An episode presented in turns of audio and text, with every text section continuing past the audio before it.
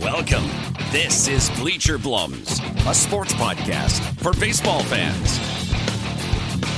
Now, here's Dave Tuttle and the Astros master of banter, Blummer.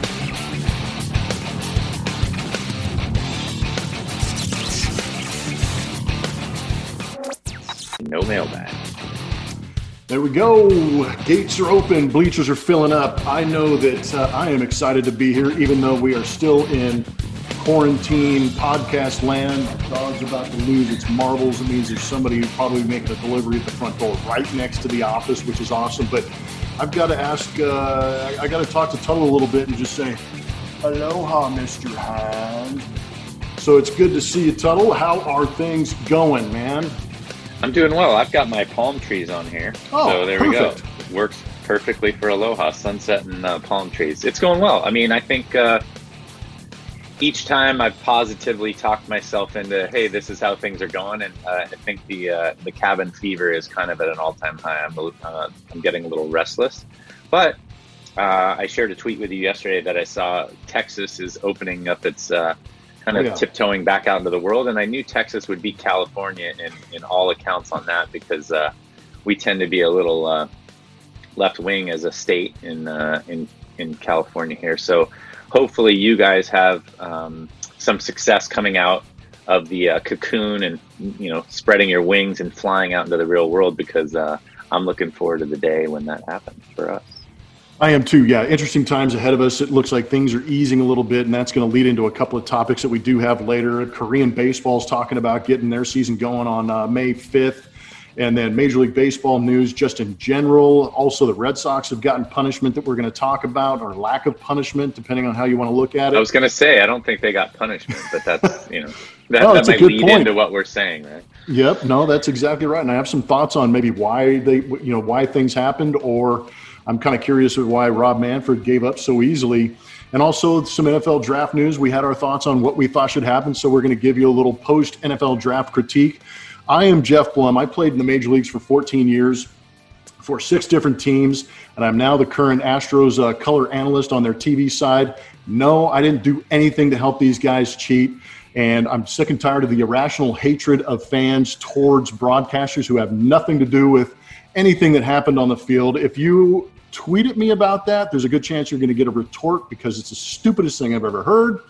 But that being said, you just heard from my great friend and great co host, David Tuttle, who spent time at Santa Clara University as a pitcher, student athlete, uh, played for Team USA there in the late 80s, early 90s, and then went on to have a uh, nine or 10 year mi- uh, minor league career.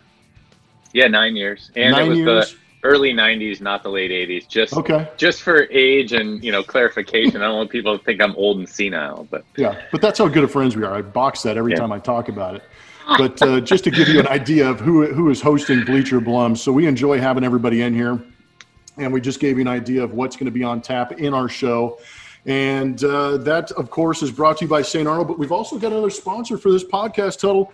It's somebody we enjoy uh, quite a bit. It's actually Ladder Sport Nutrition. Everybody's heard about Arnold Schwarzenegger. Everybody's heard about LeBron James, and they have started a nutrition company. And they have sent us a couple of things to try out. I've got the whey protein and a little bit of uh, pre-workout hydration. A couple of vegan options they have also. And what's cool about Ladder is that they actually send these in packets if you want them. So if you want, if you're like me, who uh, usually on a normal basis, I'm traveling quite a bit. I can take the packets with me. They're pre-measured to just dump them into a, uh, you know a shaker, shake those things up, and uh, they do a great job as far as the nutrition side of it. They've got scientists who formulate a, a line of clean performance products, and they also have third-party testing, which really helps things out and makes sure make sure that these are the best product for you. Uh, we've had a lot of fun enjoying the product that they've given us, and if you want to enjoy it, you go to ladder.sport. And on your way to check out, enter better every day in all capitals, and you'll get 30% off your purchase. So we appreciate Ladder sponsoring this podcast. And let's just go ahead and get into the bleachers and get this thing started. Tuttle, we talked about how good you're doing, but I want to know how is your week gone? Are you guys uh, assimilating? Are you adjusting? Are you jealous of Houston, like you just talked about? How we're going to ease things a little bit and try and create a little more of a community outside the house? Yeah, um, I, am jealous. I mean, that's I guess the only way to put it. We have a, a, thread, a group of guys that I play basketball with, and we have a little, uh, I guess, an email thread about when the gym's going to open. We play down at the Boys and Girls Club, and uh, and there was a kind of this fervor on Monday or Tuesday, like, hey guys, you know, I'm in if the gym's open, and somebody else is kind of like, eh. There's one guy that's kind of in charge of. Uh, in charge of the uh, knowing when the gym is open and paying the dues and all that stuff, and uh, and we got word yesterday that the gym is not open. It's following the guidelines that uh, California has set forth. And he said that we may not be the first to know when the gym opens, but we'll be uh, close to first in line to know when the gym opens. And so I think it's just kind of another, uh, you know, letting the air out of the balloon again. Like, you know, it's kind of a sad, a sad day that we are not, uh, as I said earlier, you know, kind of getting out of our cocoon and getting back into the real world. So it's a little, uh, I don't know. It's a little disheartening, and I realize that it's all still for the betterment uh, and the health of kind of the general population. But uh, I don't know. I kind of feel like now I've been cooped up so long. It's like I'm willing to risk it, but I don't know. I don't know.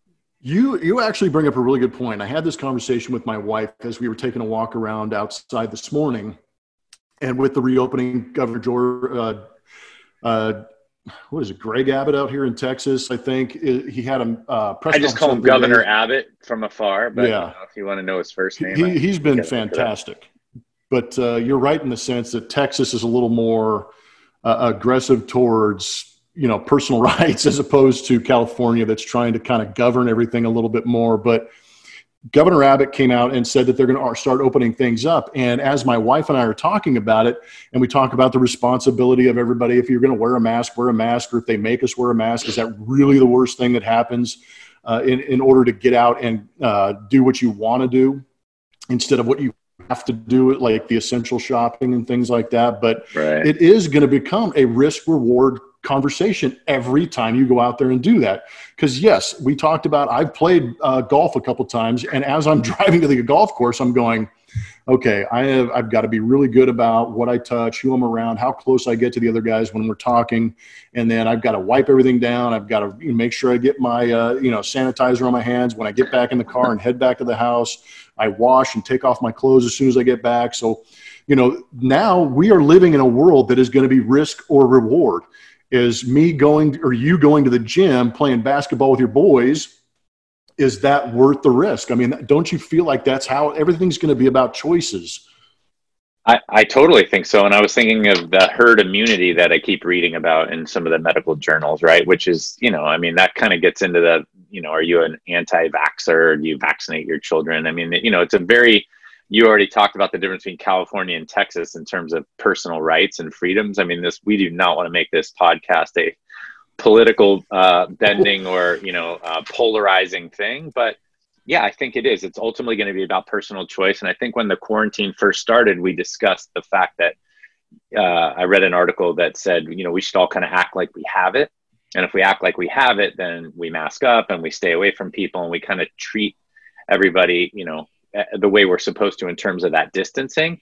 But now as you know more people have been exposed and more people have built up some immunities and you know there's other testing going on i think you're absolutely right. It's really going to be about personal choice. And I, I joked with my guys the basketball guys like you know we can build our own herd immunity. Like let's get down there and you know we're all in shape and decently healthy and let's go down there and you know try and build up our immunity and make us stronger anyway. So I think just the short answer to your question is yeah, it's going to be about personal choices and and personal comfort in terms of what you are willing to tolerate and what you're willing to expose yourself with. Absolutely.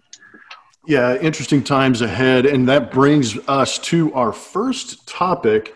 And I don't know how much you've read up on the uh, the you know Korean baseball is what I want to talk about because there was a couple people on Twitter that actually uh, tweeted at me and wanted to know about this situation because that's the one league where we know the KBO uh, is actually going to play. They've been playing spring training games. They've all been masked up, and I'm not sure to what extent. I think they're getting tested every week out there. I'm not positive, but I know for a fact that Cinco de Mayo. Obviously, we celebrate that here in the states.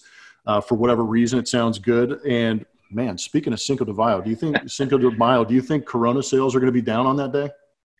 I've heard Corona sales were down in general, which that cracks me up. I mean, that speaks to um, uh, no, I don't want to be politically correct, but that speaks to maybe the intelligence sometimes of the GP and the uh, association, uh, rightfully or wrongfully in certain instances. But yeah, I think they'll they're going to be down, and it's going to be a Modelo or a Pacifico Cinco de Mayo. I gotta say yeah, I'm with you on that. Yeah, there's going to be some options, but I'm very delicately put by David Tuttle, my co-host, right there on the uh, the mentality of beer drinkers that might be avoiding Corona for various reasons this these days. But uh, Korean baseball is going to be uh, going on May 5th. Just a couple of things about the Korean Baseball League that I discovered. They have 10 teams, three of them play in the same city. Uh, they're probably going to quarantine those guys. They are actually going to play a full 144 game set schedule but here, here's some of the caveats. If a player or coach is infected with COVID 19, the league will be shut down for a three week minimum. It's kind of interesting right there. And then the other one is no fans in the stands. So they are going to start their season with no fans in the stands. We kind of expect Major League Baseball to, to model after that. I don't think they'll go to the extent that Korean has. I don't know if you've seen the pictures, Tuttle, or if you've investigated this at all, but they actually have robots and fake cardboard cutouts in the stands to uh, replicate fans in the stands. I don't know if that helps the players or hurts the players, but uh, should be interesting. And I would imagine that this is going to be a pretty good model for Major League Baseball. And I don't know how you feel about it or if you have any insight into it, but wouldn't you imagine, or I would hope that Major League Baseball is kind of would have to be sending somebody there to check this out or have somebody in there that they can talk to and investigate and see what works, what doesn't, or what adjustments they make throughout the course of the process. Wouldn't that be interesting? I mean, I think you, yeah, you hit the nail on the head. It's, it would certainly be interesting. I wish you asked me for insight. I do not have a lot of insight on that. And, uh, I mean, yeah, it's more of a curiosity for me. Like, how is this going to happen? I might, I might be watching this a little more closely just to see how it works. Yeah. And, and I, you know, the first thing I, I thought of when you mentioned the cardboard cutouts and some of the robots in the stands is, is that seems a little, um, kind of extraneous like it doesn't seem like it'd be necessary but if they're employing like the stadium workers by like all right you guys are making the cutouts and you guys are doing this if they're getting some stadium workers in there and they're keeping up employment and keeping up some sort of i don't know some sort of um, regularity or um, normalcy then i think that that's probably not the worst thing in the world. I mean that was the part that kind of made me smile is that you know they have fake people in the stands. But mm-hmm. you know, there could be a reason behind that. But certainly, it's it, everything's up for um, kind of uh, all ideas are open. This is a brainstorming session. There's no reason that Major League Baseball couldn't look at that as a as a possible um, you know solution or a possible uh, kind of gateway to having a solution or a resolution here in the states for Major League Baseball. Now, um, this is a question for you. I saw Manny Ramirez was making a comeback, and I didn't know if that was Taiwanese baseball or Korean League baseball. Uh, I just saw it. I'll, um, I yeah, I just looked it up, but I didn't know. I didn't know if you had heard about that, maybe tied to the Korean thing. So I'll, I'll look that up and, and get back to you on that. But uh, he's 48, so Still we, we know. I mean, we know what that feels like. He could probably uh, hit with his eyes closed or hit, you know, rolling out of bed. There are a few guys like that. So yeah, I, I mean, I'm sure you can go out there and hit and, and square the baseball up. But the thing you know is this as well as I do. It's the next day that we worry about, man. Because I, yeah. I, you know, I've done those home run derbies, and man, the next day I'm just, I'm like, how the hell did I even do this on a daily basis? I haven't heard about the Manny Ramirez thing. It would be interesting, and obviously he's a he's a ticket seller because people want to show up and get those tickets to watch him play. But it's funny, the cardboard cutouts that I've seen have all had advertising on them, you know, uh, from local Korean companies. But I mean, I don't know what, I'm, I'm going to have to call the KBO and see if we can get some Bleacher Blum uh, t shirts put on those guys. Maybe get a little free pub out of it. But uh, yeah, it's, it's, gotta it, do that. but it's it's interesting. Major League Baseball is going to be looking into that, and I want to move now to Major League Baseball and actually talk about an article that came, a couple of articles that came out uh, yesterday and today. And all the Astro fans are going to go bonkers when I tell them that I referred to a Jeff Passan article. Everybody mm. that's in Houston Astro loves Jeff Passan and his passionate articles for Major League Baseball and have nothing to do with the Astros. Tongue in cheek. However, he wrote an article, and Bob Nightingale had written an article, and they have said that the Major League Baseball executives have talked and leaked out some of this information saying that there's a potential for a three division, 10, 10 team uh, divisions.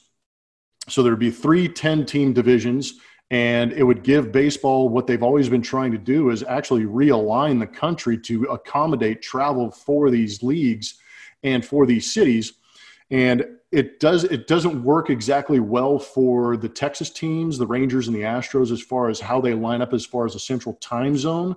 But incorporating in the West, what they did is they incorporated Arizona and Colorado. So I'm going to rattle off what the West division would be in this scenario, this mythical, magical, hypo- hypothetical uh, scenario.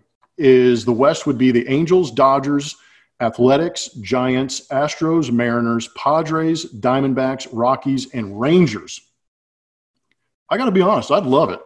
I know the travel would suck, but it would be great getting to play at Giant Stadium again, uh, you know, up there in San Francisco. It would be great to get back into San Diego and see some old friends and play in that ballpark for these guys. And obviously, the Arizona and Colorado are pretty easy travel for the Houston Astros. It's just interesting to me that they didn't put the Rangers and the Astros in that Central Division, which would be Indians, White Sox, Cubs, Twins, Brewers, Cardinals, Reds, Braves, which is interesting being an East Coast team, Tigers, and Royals. And on the East Coast would have both New York teams, the Red Sox, Nationals, Phillies, Pirates, Blue Jays, Orioles, Rays, and Miami. I would not want to be the Miami Marlins or the Baltimore Orioles in that situation. no they way. are going to get absolutely destroyed. But what are your first uh, thoughts about the possibility of everybody playing in their own stadium and being in these realigned divisions? Does that bother you at all? Because my it doesn't say anything specifically in the article, but I would imagine it'd still be American League, National League because you have to set up obviously the World Series, but what are your thoughts on the initial thought of playing 100 games number one and then being aligned the way they are?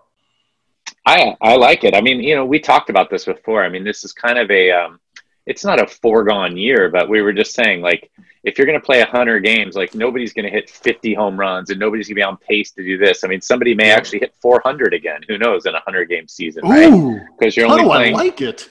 Yeah you're only playing two-thirds of the season. So we talked about uh, it was Trout's suggestion or somebody else's suggestion about having a sudden death. Um, oh yeah, uh, uh, like, Justin Turner out there in LA, the home run derby. There you go. It wasn't Trout. Thank you. Yeah, JT said that you know we could have a home run derby kind of. Uh, I mean, this is the year to kind of try those things. So I, I'm Good open point. for the realignment, and as you said, maybe there'd be an American League, uh, an American League, National League. Um, filter on it, but you would play all these teams kind of equally. And then how did you do against the American League or how did you do against the National League would be a better way to separate it at the end. But mm-hmm. yeah, I mean, this would be something that it would be a great kind of um, experiment to try now when the numbers, of course, matter. But just like when Ted Williams left and many other players left for World War II, you know, on the back of their baseball card, it says, you know, season shortened or season, uh, uh, you know, uh, missed shortened. because yeah, strike shortened, all that stuff. This is just going to be another kind of um, asterisk anyway. So mm-hmm. you know, let's let's try a couple of different things. I like the alignment. You mentioned the travel. I think the travel would be easier now. The Texas teams and obviously Atlanta being aligned in the in the Central, yeah. being an East Coast team. There are a few tweaks that it's kind of like, all right, it's not going to be fair necessarily, or it may be more difficult for that team.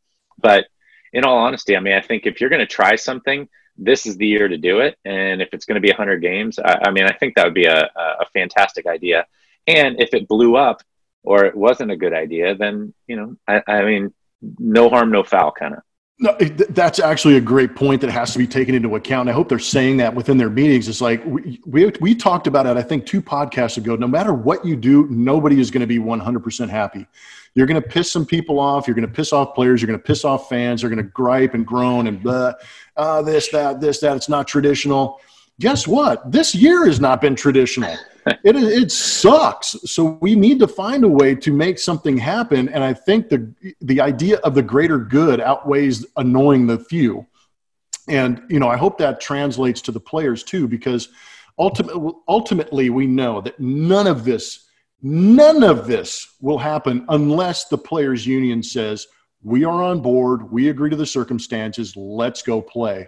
And I think that's probably the biggest hurdle that Major League Baseball, the commissioners, the owners, and people involved in these conversations, they have to come up with an idea that says, okay, this is what we're coming at you with the union. And I think that's what's interesting because we talked about it in, in uh, other shows that we've done, how they were talking about isolating everybody in, in Phoenix or isolating everybody in three different uh, territories, say uh, Arizona, Texas, and Florida. And players immediately shot back, or at least some of the uh, the guys who are making mega money, not the the guys who are, you know, rookies or making the league minimum. They're not going to bitch and moan. They're going to say, "Put me on the field. I'm ready to go play." But the guys that have a little more power in the game as far as contracts and notoriety said, "No, we're not leaving our families. We can't do that."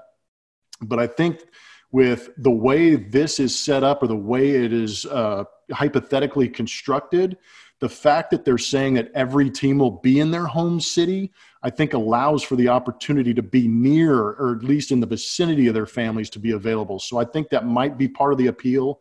And they might be talking about ways to incorporate their family at home to try and appease these guys as they go out. But I would like for the whole, I would like for guys like Mike Trout to, and Clayton Kershaw and some of these guys to stand up and go, look, this this is awful. This is a terrible situation but we have an opportunity to play the game of baseball. And realistically for 100 games and four months out of your life would really go a long way to some of those younger guys in the union that you're trying to impress and say okay we're all on this together you know because i i think you've talked about it quite a bit. Some of those guys in the lower levels are going hey man i'm still here too and i got a voice and it should be just as equal as yours yeah, for sure. And that those opportunities are still there. And especially as we said with the expanded rosters, possibly because of the, you know, oh, yeah. shortened turnover time or that home run, if they do the sudden death thing with the realignment, maybe you get a couple guys 40 man um, roster time and obviously elevated pay as they get to play. And, you know, the other guys, I mean, this is the other thing about veterans. I mean, the teams that have all the veterans, like the Yankees and the Red Sox and the Dodgers, these teams that are put on the payroll, they have an advantage in a 100 game season. This is a sprint. You don't have do, to get right. 200. You don't have to get 220 innings out of Gerrit Cole or Justin Verlander, no matter who you are. You just need about 120 innings, and they just need to kind of. It would almost be like a tee up. They're not going to get 30 starts or 37 starts or whatever they normally get. Um, that that would be huge for them because in the playoffs. I mean, in the playoffs, you're ready to roll. Those guys are ready to roll, and so I think you know there there are some dynamics to look at. Obviously, there's a lot of moving parts. You mentioned it. Like not everybody's going to be happy, especially the point I just brought up. Those teams that have experienced veteran kind of solid teams already have mm-hmm. a huge advantage. I, I, saw Steve Kerr last night um, on an article I was reading. He said that the Warriors are acting like the season's already over. I mean, they were five and fifty or eleven and fifty and um and he said we're just not going to play. Like they were trying to get to a 70 game minimum season. And and i mm-hmm. think that started with the tv contracts. You needed 70 regional something to make the tv oh. contract and most teams have played like 63 to 65 games. So they thought all right if we can get june 1st and play five or six games everybody got to that threshold of 70 and anyway there's some other logistics in there but i bring it up to kind of make this point which is I mean, they're they're already like packing it in, even if they had to go out there. Like, why would they put Steph Curry and Klay Thompson and you know Draymond Green back on the court in a season that they're you know they're point. they're going to be a lottery. They're getting a lottery pick, so mm-hmm. they would just mail it in. I don't even know. And then other teams are wanting the playoffs and want the NBA championship and all that stuff to roll. So those are um, complicated issues that I bring up with the NBA that the baseball could be looking at because, as you said, not everybody's going to be happy necessarily about the realignment or the quarantine or maybe the schedule, but this also might slant um, kind of the the table or the the the field in in the favor of the teams that uh that have bigger payrolls and have some more experience on their roster because 100 games you know very well your body how that felt after a long time. Like 100 games is going to be a lot easier than 162 Absolutely. And I think it's interesting. You talked about the pitcher's innings. You know, those guys are going to be hitting their stride as they go into the playoffs, you know, after, you know, a couple starts. So I think that's really interesting.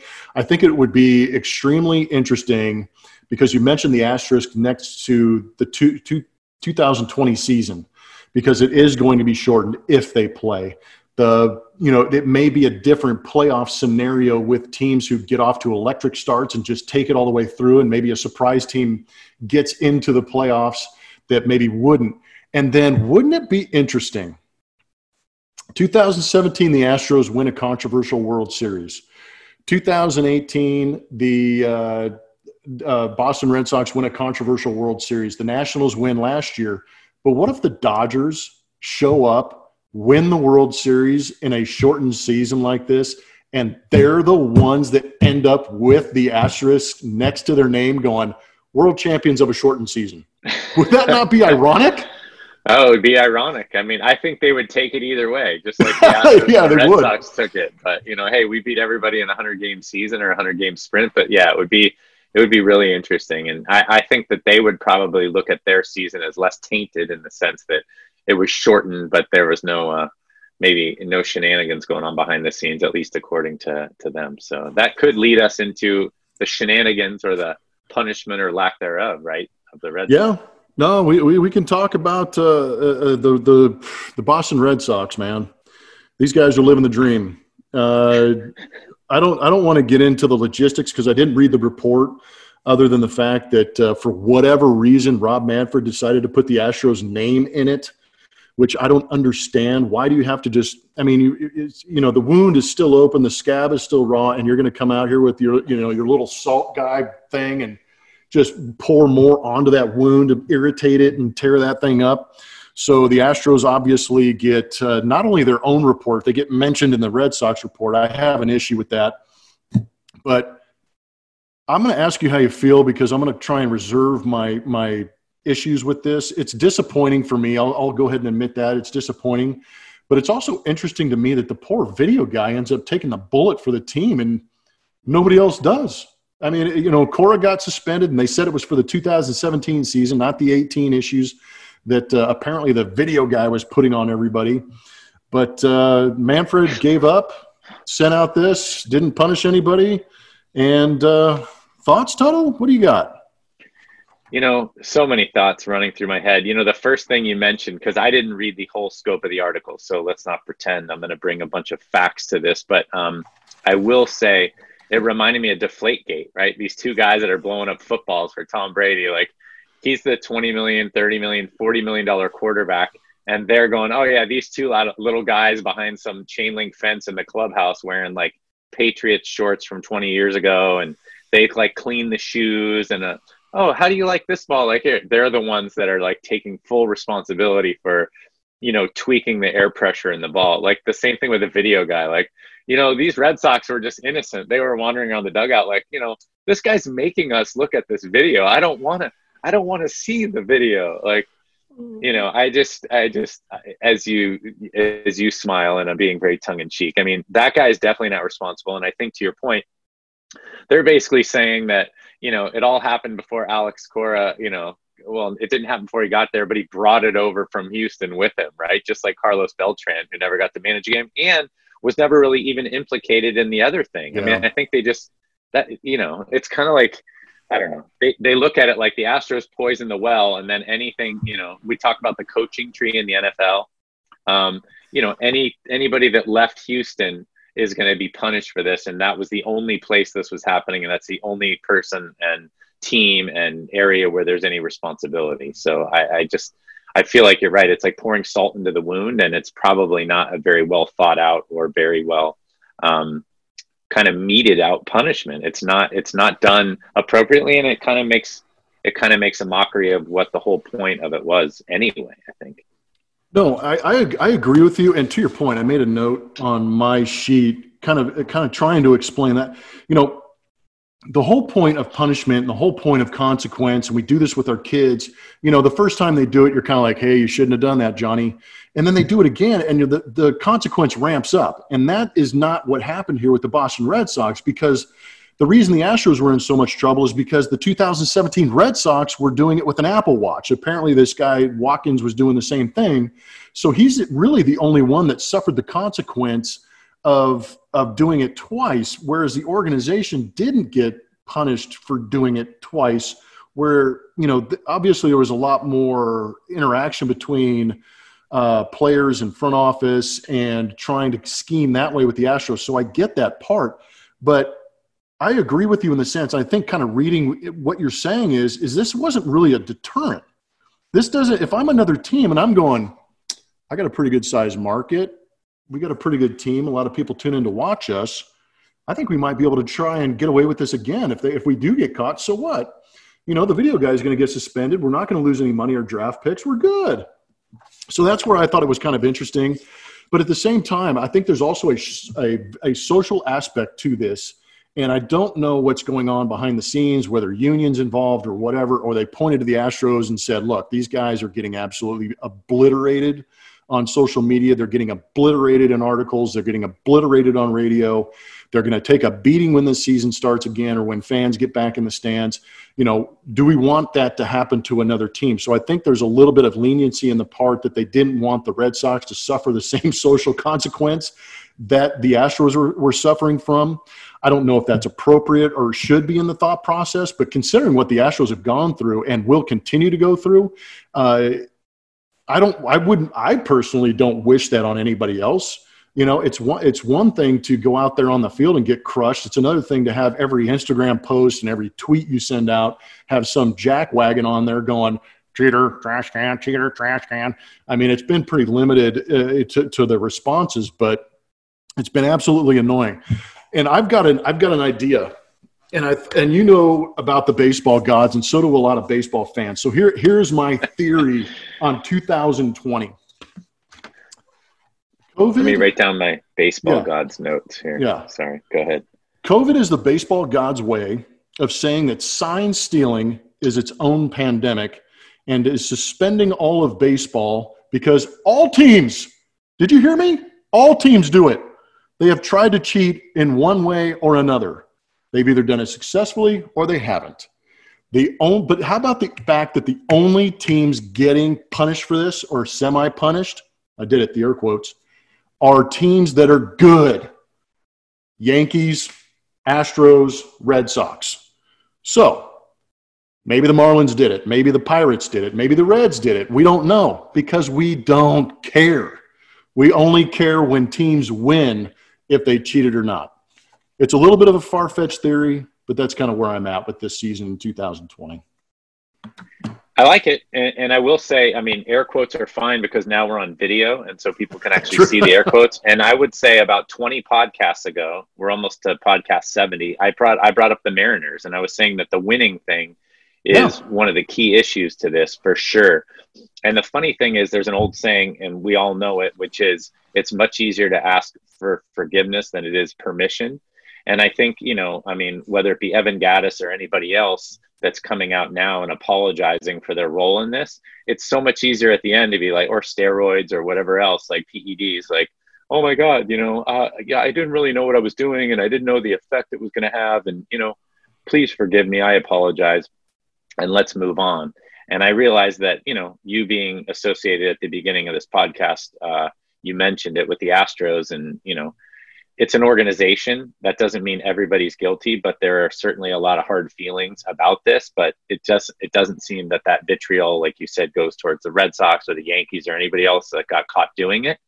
Um, but uh, you know, like I said, I think we just tend to ask for forgiveness a lot easier than than permission. And and you know, with baseball, you know, there's old sayings, right? Was it Gaylord Perry or one of those guys, right? He ain't cheating, ain't trying. So I think it's probably going to continue to continue to be weaved into the fabric of baseball, but it is time to move on and move onward. And hopefully, as we said, just like the uh, governor of Houston, or I'm sorry, the governor of Texas is doing, is going to let us uh, spread our wings and kind of get to some sense of uh, what is right and what is normal here soon. Yeah, all kinds of normal waiting to happen. But what wasn't normal was the NFL draft.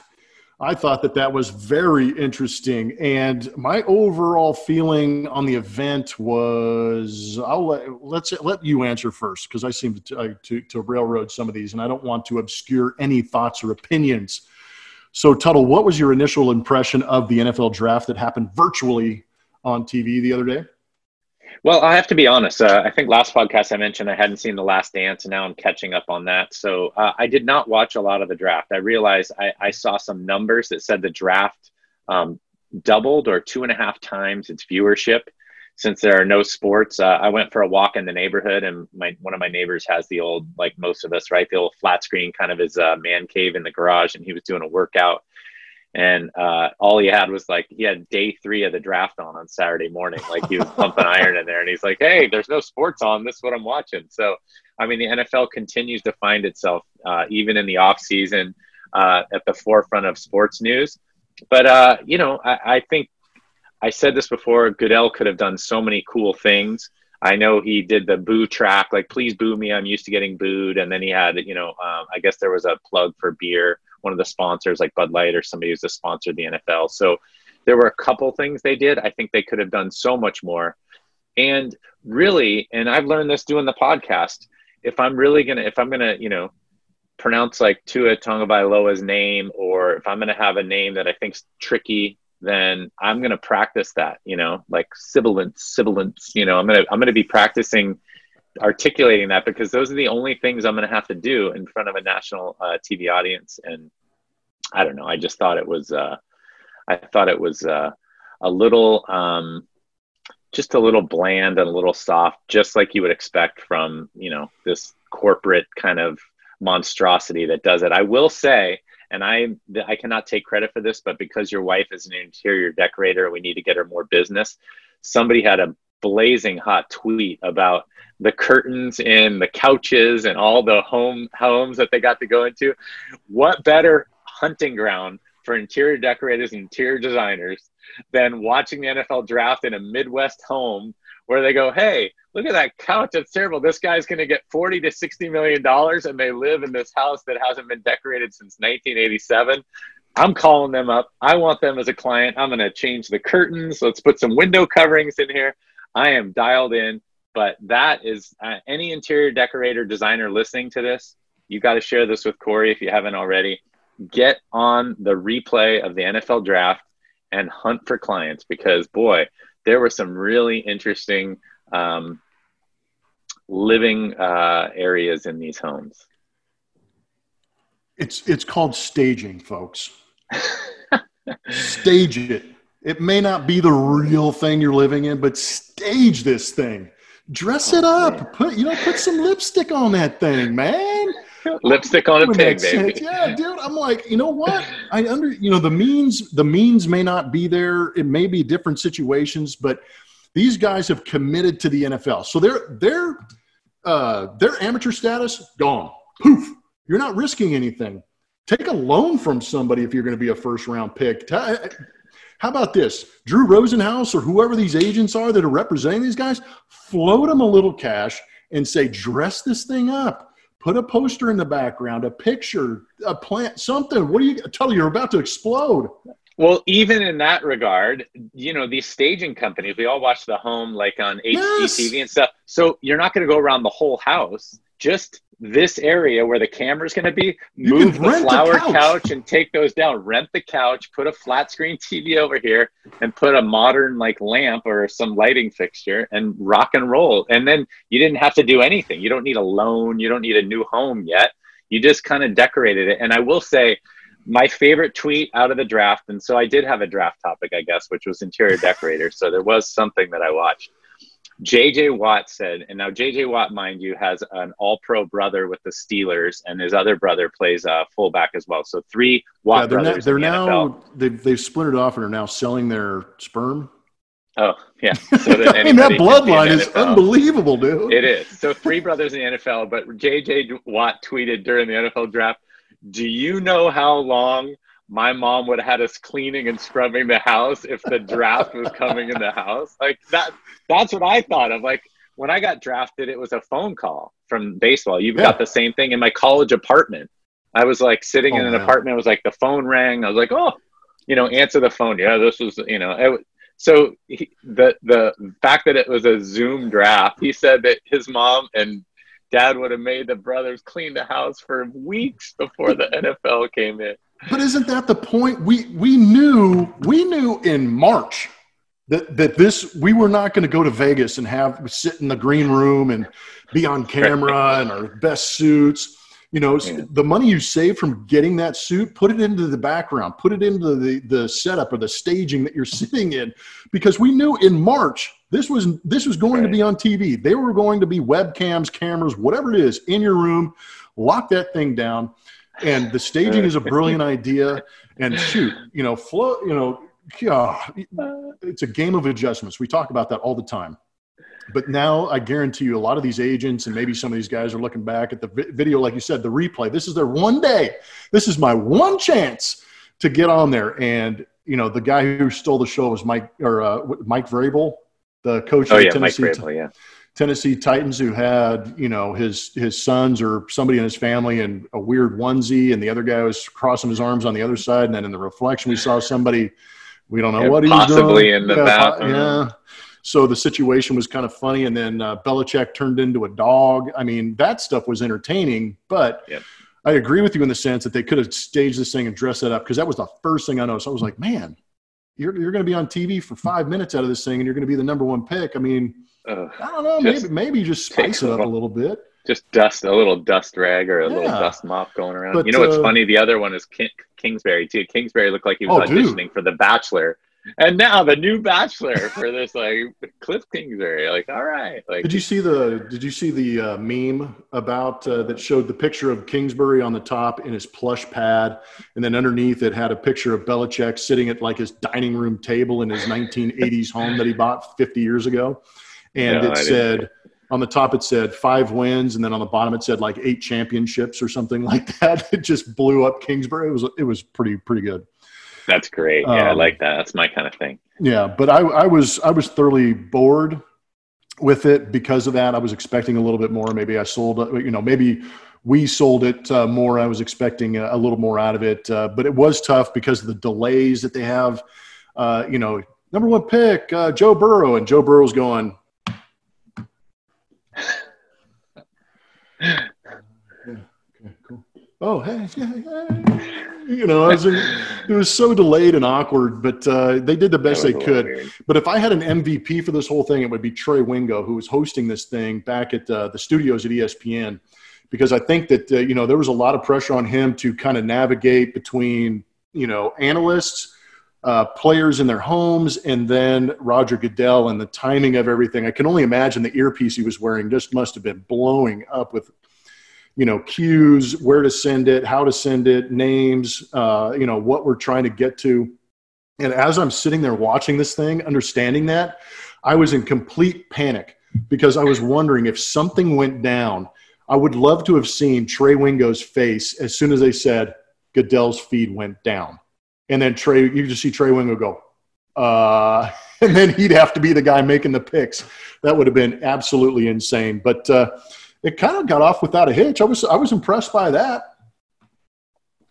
Yeah, I mean, it went off without a hitch. Aside from the delay, like you said, and some of the uh, some of the maybe the design flaws in the in the prep from the uh, from the draftees. But uh, you know, I mean, watching guys get drafted is probably um, a really unique experience in general. Like I said, when I got drafted, I didn't even have a cell phone, so that makes me sound old. But you know, they had to hunt you down and they tell you by phone. So and that's how most of the draft goes for most of the players too by the way i mean this is the green room yeah. for the top picks and they kind of know they're going to be the top picks but i think it's funny you know ultimately that they're you know oh great i got drafted okay excellent i mean that's that's how it should be but you know you and i've been doing the zoom podcast for a while and technologies you know the bandwidth is picking up and the nfl has plenty of money to throw towards it so i guess my expectations what weren't that um, that the draft would blow up. I just thought that they had um, plenty of opportunities for marketing pieces and um, you know some kind of some way to make it a little more interactive and a little more entertaining based on the fact that uh, that it was going to be remote and there was going to be less human interaction. You know, they could have made it unique to the COVID nineteen year, but you know, I didn't see that. Yeah, yeah. I mean, I understand they're trying to stick to the basics and make it as professional as possible, and I still believe. And shoot, I hope that uh, the Astros broadcast actually, you know, proves this point: is that you can have a little bit of fun and keep it professional. You know, there's there's moments of levity, there's moments of seriousness, but uh, you know, Uh, but that's also us talking on a podcast. Maybe we're a little more extravagant in the sense that we would try and push the envelope a little bit when we're on there. But speaking of pushing the envelope. Guess what time it is for? Look at the slow motion effects I've got on this one this today. What'll Tuttle say? Oh, that's nice, man. New Yeah. graphics. I like it. We're gonna put a put old KP to work there to edit that in. Hey, uh, well, hello. Uh, what'll Tuttle say today? It's kind of a cool one, I think. I read two articles this week that were very similar on the Athletic. We talked about the Oh, Athletic. I I know. thought you just talked bragging about reading. Yeah, two whole articles. Wow. yeah, since I don't read anymore, I just listen. I listen to books. My Audible account is uh I'm going that way too, man. yeah, it's just, you know, it's chock full and then with cabin fever, it's kind of like, "What? What'd you say?" No, I'm listening to my book. You know, do you need me for something? I'm That in- goes back to I'm like in our the- first podcast ever, the air, the dreaded AirPods, dude. Now they're everywhere in our house. You're Yeah. so right.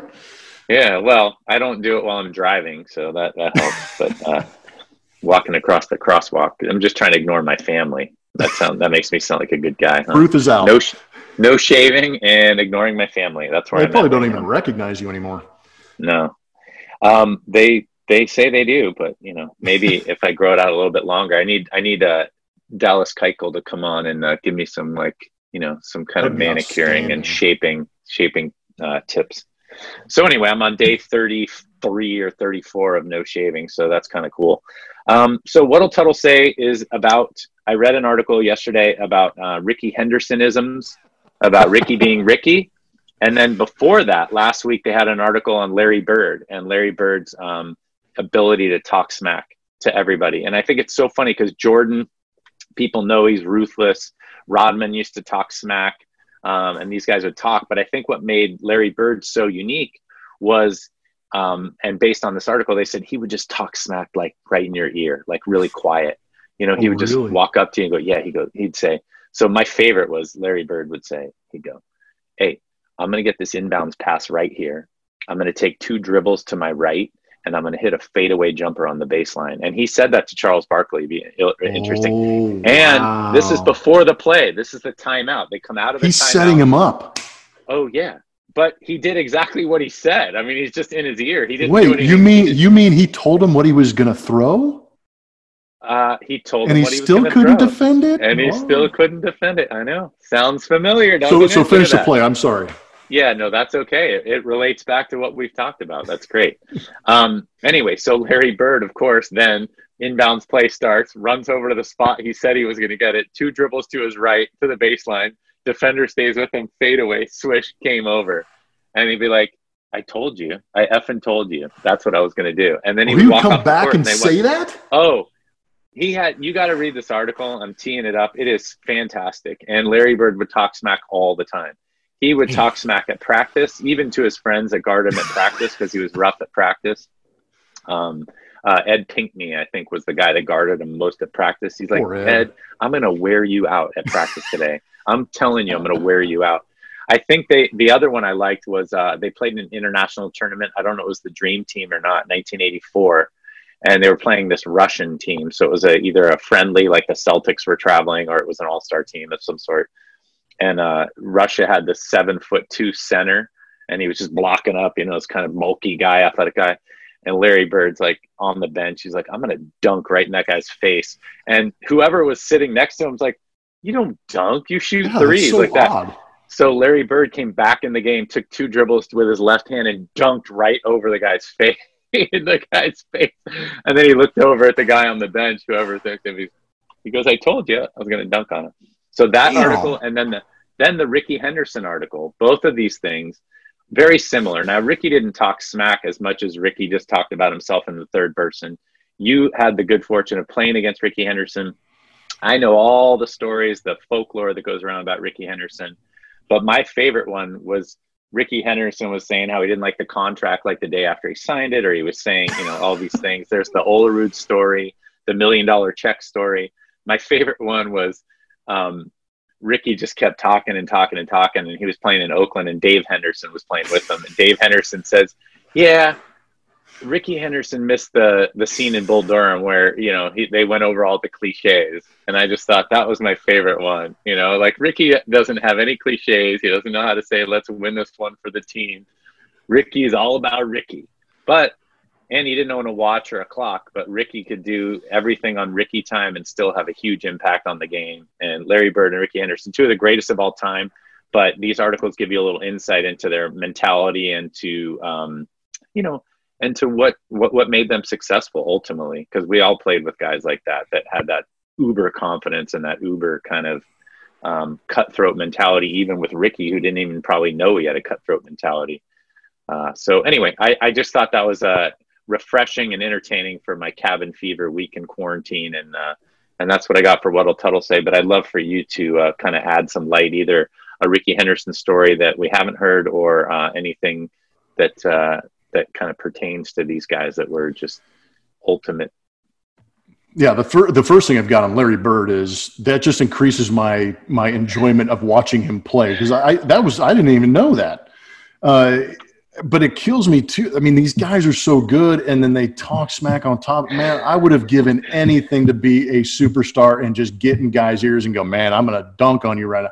I'm going to take you deep my next at bat, and then just yell about it the whole way around the you know the, the bases. But I, I wasn't to that level. I don't think ba- baseball lends itself to talking smack, but it's a little bit tougher to back it up because uh, the game is so much harder. But basketball is definitely one of those areas where you know Reggie Miller was a guy I remember. Uh, I was also we've talked about the Last Dance. It was really it was kind of refreshing to me to hear that Scottie Pippen was a guy who would go out there and talk a little smack too because he was so good and he always he always he always gave me the impression of being a little more of the silent assassin just kind of that guy waiting in the wings for a pass and then would just you know drive one through your heart and make that shot but now hearing the stories from michael jordan and uh, some of the other teammates that he had that he would actually go out there and talk a little trash and play some extra aggressive defense i love that part and uh, but man ricky ricky ricky ricky that's all you hear is ricky do ricky don't do that ricky do this and you're right about this. The stories are unbelievable. And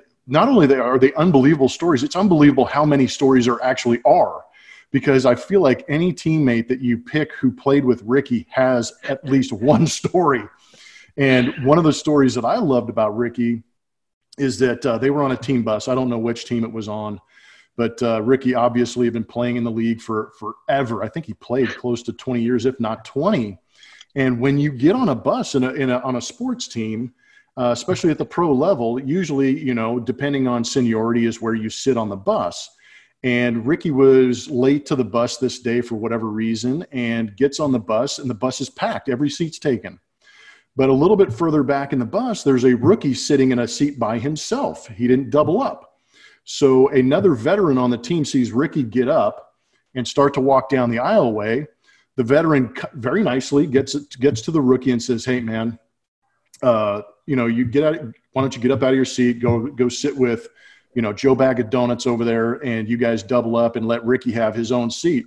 And by this time, Ricky's getting back there, and the veteran says, "Because Ricky should sit in the seat because he's got tenure." And Ricky kind of looks at him sideways and goes, "What? Ricky don't got tenure. Ricky got fitting." I've heard that story too. I don't know if you told to me. That's one of my favorites, also, man. Oh, so Ricky didn't, under, you know, understand that tenure was actually get, a long time, but yeah, he wanted to make tenure. sure I got fit in. I got 15 years. That's great. Yeah. You know, that's actually a funny story that relates back to Larry Bird, which, um, as I read these little snippets and quotes, Larry Bird is rookie year. And, and as you watch The Last Dance, I mean, Michael Jordan said, remember, he wanted to see who the team leader was and he went after him hard in practice. And, yeah, you know, yeah, he was trying to um, make the team his own in the right way, which is that's how you do it. You know, you kind of, you know, like the James Worthy thing and that same thing where he's like, you know, Larry, uh, Michael looked at me at practice and figured out I was kind of the team leader and I was the best player. So he would go at me really hard. He would stay after practice longer. He would do all these things. And James Worthy said it took about two weeks to go, yeah, yeah, Michael's the guy. Like, yeah, he's the guy. They're both uber talented, but Michael's the guy. Well, Larry Bird got on the bus after the first game of the season. So he went through training camp, went through it had a pretty good game his first game um, but did not go through the uh, typical if you want to call it hazing or whatever but rookies were going to carry the bags and get the donuts and all that stuff. And uh, larry bird got on the bus and said uh, by the way i will not be carrying anybody's bags or anybody's jock straps during this season. Thank you. And he went and sat in his seat and didn't go through the typical uh, typical things that many uh, rookies and uh, kind of newbies go through but you know he he he he I guess he uh, announced his tenure without actually having tenure. Yep, as he should. Those guys definitely yeah. should. All right, so Blummer, that that throws it back to you. I do not have any fancy graphics. I do have a uh, I do have a, a cool defend your coffee uh, placard, go. but uh, I do not have a Blum and Blummer um, placard. But I will have, like I said, the editor should be able to throw something in there. But we are going to throw it back over to Blum and Blummer, and uh, I would love to hear what you got. Yep, I don't have much today. I know that uh, we we've had some other content mix in there, but I've been talking about statistics last week. I talked about OPS, which is on base percentage plus slugging percentage. This week, I'm just going to touch real quickly on OPS plus. So again, the same theory, but the plus is added to it, making it OPS plus. And I actually like looking at this one because I think it gives guys a little more value and it uh, it takes into account some other variables instead of just two statistics. Blanketly pin them together, and there you go. You got a number OPS. OPS plus can take into account you know, uh, you know, was it a home run over a double? There's other factors that are going into this. And again, you can go to fangraphs.com, go to the glossary, look these numbers up. But OPS plus, just to give you a baseline, if you are at 100 on OPS plus, you are an average major leaguer. If you are below that, you're a below average major leaguer. But what's great to me is that you can start to see how much better some of these guys like Mike Trout are, or an Alex Bregman, or maybe see which years, pick out the OPS plus from year to year. And you can look at that number and then glance back at the home runs, the RBIs, the runs scored, and you can say, oh my gosh, that's why his run, his OPS plus was so great, is because he was well above the OPS plus of 100 and that's what makes those guys all stars. So that's just a real quick, easy introduction to another number that kind of takes that entire stat line, compresses it into one number, and gives you an idea of how good a guy is. And usually, the guys that have the higher OPSs are the guys like Mike Trout. They're the Bellingers, they're the Alex Bregmans, and the Jose Altuves, and guys like that. And they do it in different ways, but it's a it's just another level to take your statistical analysis to to, to differentiate who are the better players and one last note I've got is kind of interesting, and it's an actual number. Did a little research, and uh, you know, uh, Fauci, Director Fauci, who has been talking about all of the COVID crisis that is going on, he actually has come out and said that he feels that sports can move forward without fans, and I think that's going to be the going. Uh, the one thing you can count on when you're talking about baseball, football, and some of these sports coming back is that there will be no no fans and the leagues and players have to be diligent about testing and quarantining themselves. But I thought it was interesting, and you talked about it during the NFL draft, how the ratings skyrocketed basically because it was the only thing on. And even your buddy said it was the only live event that they had the opportunity to watch. So they're going to tune in. And I feel like that's where baseball has another opportunity. That's where some of these guys have an opportunity to be seen and be seen by a lot of eyes. So 72% of fans said they wouldn't attend a game until a vaccine is created. That tells me, to your point, Tuttle, that if baseball can get on TV, holy cow, there's going to be some people tuning in. And you and I both know that not only will they be tuning in, it'll all of a sudden start the blossoming betting circles out there in Vegas. And that's where the money starts to flow, and that's where people start to get excited about sports again. And I think that's where baseball needs to focus their energy. Get on the field somehow open up Vegas and get them betting. And I think it will also encourage other sports. We already talked about golf, but I think next episode, we're going to talk a little bit more about the NFL, uh, the draft, what teams did well. And then we're also going to talk a little bit about the NCAA because if students aren't going to school, are they still going to play football? And uh, I've got a relatively good friend I've worked with, and Jeff Schwartz. He's also a Geoff. He spells his first name G E O F F. I know that's a lot for Tuttle to handle, but uh, we're going to talk a little bit more about that. But I think in what you said about the NFL draft and the ratings could really encourage baseball to get back on the field, man. Yeah, so I, I would agree with you, and I think uh, I, I, was wondering what I thought you were going to say what Fauci thought about OPS plus, and that would have been really interesting. He probably has that. a better like, idea. Yeah, Dr. Fauci is like, oh, yeah, he he he made a comment about OPS plus instead of the COVID nineteen, but that's not the case. But uh, yeah, I, am looking forward to that. I, have met a couple of your friends named Jeff, and they all spell their name G E O F F. My true. brother's name's Jeff. He doesn't spell it that way. So, you know, to get into Jeff's inner circle, you got to spell your name the same way. But we're really looking forward to having your buddy Jeff Schwartz on to talk about the NFL. Um, I have some thoughts about college football and college basketball and how they support all of college sports with their revenue. Yeah. And No, that's your do. point. These these kids are not going to school. You have a year or a season off. Like, how are these programs going to kind of stay um, viable and stay uh, stay active if there's no revenue coming in? Because we know how how strongly those support uh, those sports are supported by. I'm sorry, those facilities or athletic programs are all supported by those two major sports. So we definitely have some other things to talk about when it comes to uh, the NCAA and then professional sports coming back. So, um, you know, I, I again, we always have to give a shout out. I joked about that Defend Your Coffee because that was the only thing I had, but that is the uh, the Black Rifle Coffee Company, which is uh, owned by veterans. Uh, we do support veterans, um, healthcare workers, first responders, all the stuff that is uh, that is obviously relevant and pertinent to us right now. Um, maybe more than normal, but uh, that's something we've always done on this podcast and we'll continue to do. But um, I think Memorial Day is coming up. We know that uh, the Michael Murph workout is coming up too. I'm going to try and get Blummer to do that without a weight vest, but we're going to try and drag you into a workout or something like that. So, Oh anyway, again, ultimate shout out, ultimate thanks to healthcare workers and everybody that's uh, on the front lines during this crazy time. And uh, as Texas is doing, let's all hope we get to uh, tiptoe back out into the great wide world soon. Yep, we salute all of the first responders, all of the military, and all of the uh, healthcare providers, like Tuttle said. Well said, greatly done. We want to remind everybody that we will be having a mailbag show. We will be answering your questions. There are some good topics that we actually want to get back to that we want to talk about and have actually, uh, you know, kind of dove into some of the thoughts and try to explain those a little bit better. We hope you uh, look forward to that. Make sure you go to bleacherblums.com. You can tune in uh, to all past podcasts on there. Uh, again, the podcast and the video podcast are on that uh, link at bleacherblums.com. We are a part of the Social Nostra network on YouTube. If you go ahead and subscribe to that, that'd be great. Rate, review, uh, comment on our videos, and let us know what you think.